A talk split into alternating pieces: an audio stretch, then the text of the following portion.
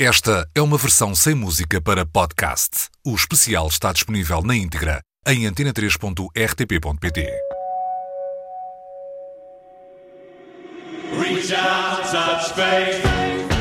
Depois de terem dado os primeiros passos entre vários outros pioneiros da pop eletrónica, os Depeche Mode chegaram ao final da década de 80 com um estatuto de popularidade que parecia estar ao alcance apenas de nomes maiores nascidos nos espaços do rock and roll.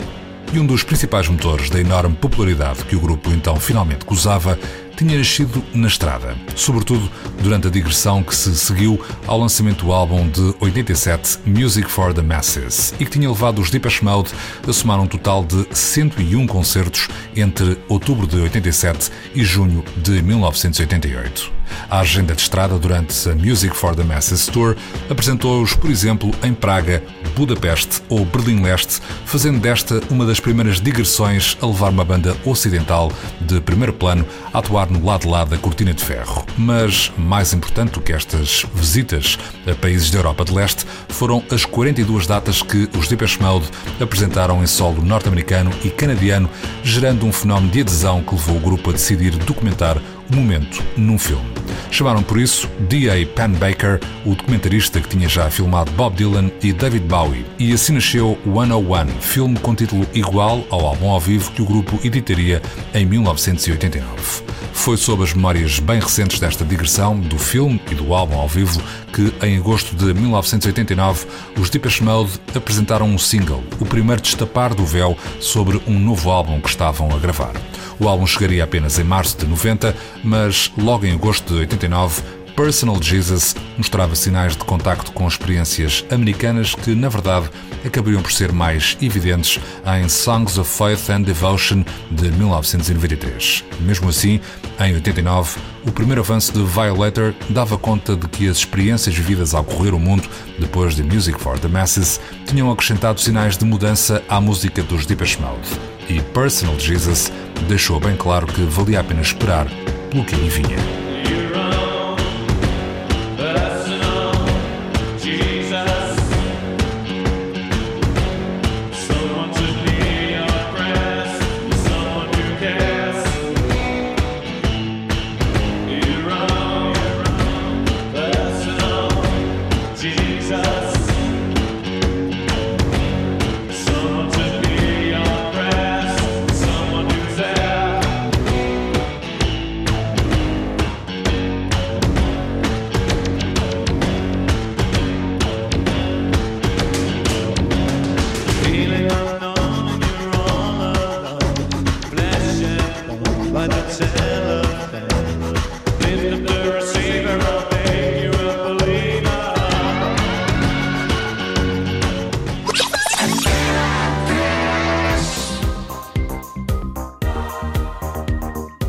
Um lado, a digressão que os Depeche Mode levaram à estrada entre 1987 e 1988 abriu portas à conquista de novos públicos, por outro, um trabalho de criação de uma imagem foi também, por essa altura, outra peça marcante para que a chegada de Violator, em março de 1990, fosse sentida globalmente como um dos grandes acontecimentos musicais do ano.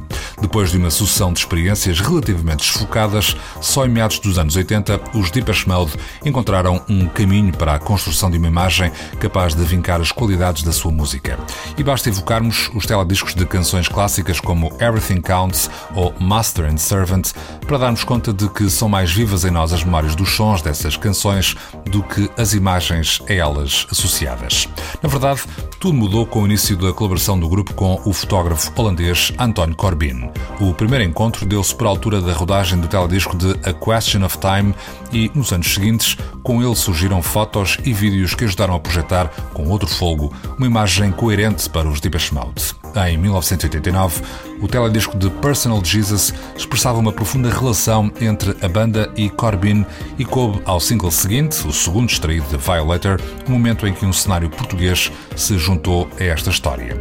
As filmagens decorreram ainda em 89 e mostram Dave Gann, o vocalista, envergando um manto real e uma cadeira de praia, caminhando por entre Arribas e Areais no Alvor, em Portimão. A banda sonora era esta canção. Enjoy the silence.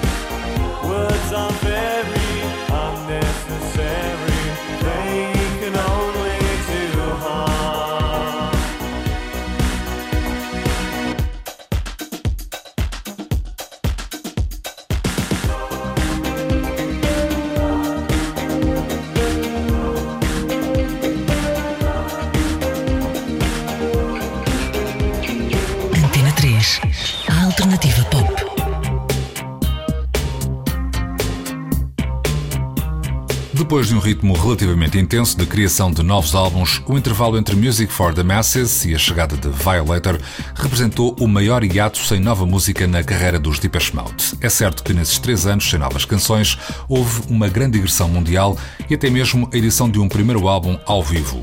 Mas o afastamento dos estúdios foi tão longo que, na hora do regresso, os elementos do grupo optaram por experimentar não apenas a parceria com novos colaboradores, como também a aplicação de novos métodos de trabalho.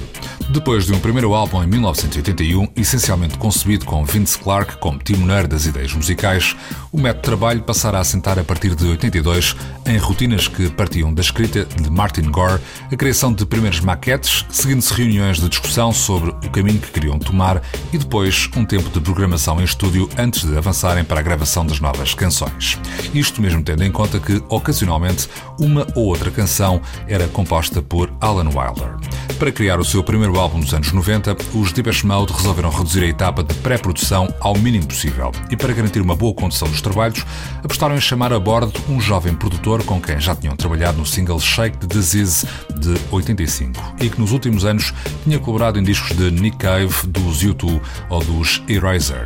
Chamava-se Mark Ellis, mas todos o conheciam por Flood.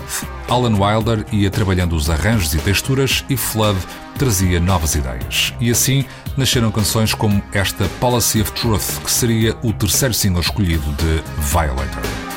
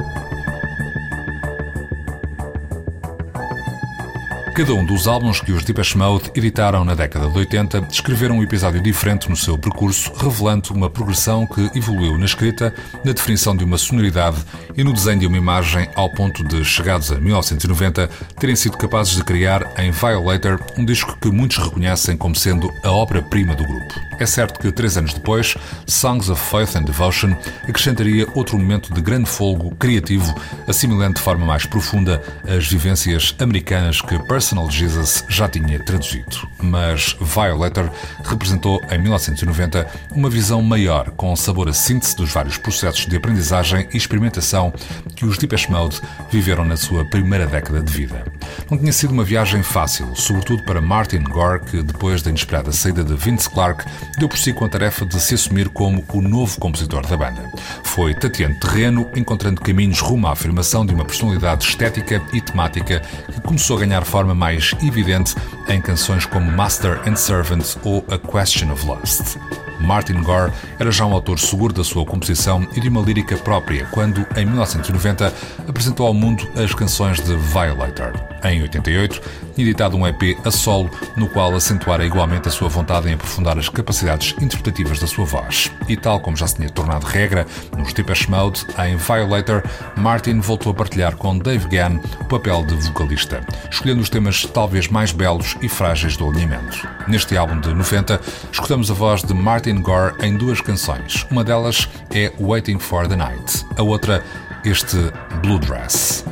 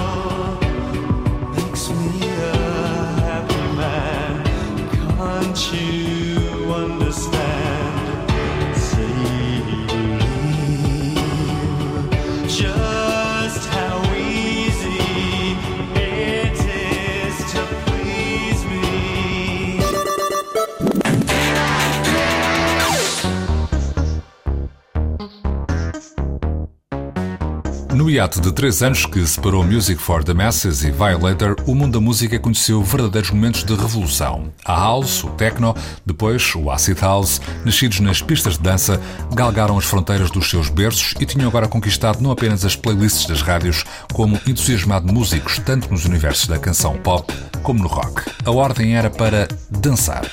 Na verdade, desde o início da obra dos Deepesh Mode, há vários exemplos de atenção às pistas de dança, mas as versões maxi que tinham surgido em alguns singles do grupo, editados na segunda metade dos anos 80, mostravam um interesse em estar em sintonia com esse novo protagonismo da música de dança. Basta ouvir os 12 polegadas de Behind the Wheel, de 87, ou a nova versão de Everything Counts, lançada em 88, para reconhecer esses caminhos. Naturalmente, com um álbum novo a surgir em 1990, os Deepesh Mode não deixaram em mãos alheias a tarefa de garantir ligações às novas tendências. E para isso, na hora de fazer a mistura do disco, chamaram a bordo o francês François Kevorkian, que tinha recentemente trabalhado com os Kraftwerk. Um bom exemplo da presença das linguagens contemporâneas da música de dança no alinhamento de Violator pode escutar-se em World in My Eyes. Este apuramento no som foi de resto uma das características que fizeram de Violator um caso de aclamação da crítica e um sucesso nas vendas, tendo alcançado, entre vários troféus,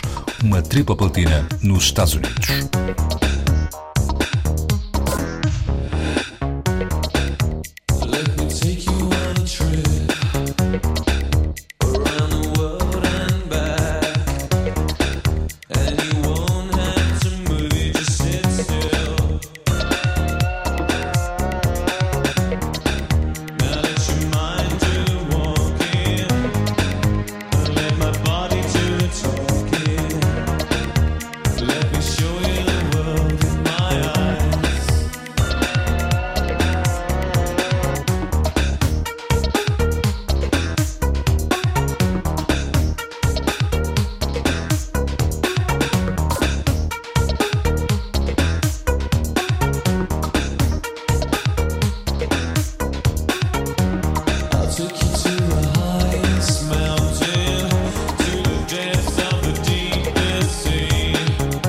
Esta é uma versão sem música para podcast. O especial está disponível na íntegra em antena3.rtp.pt.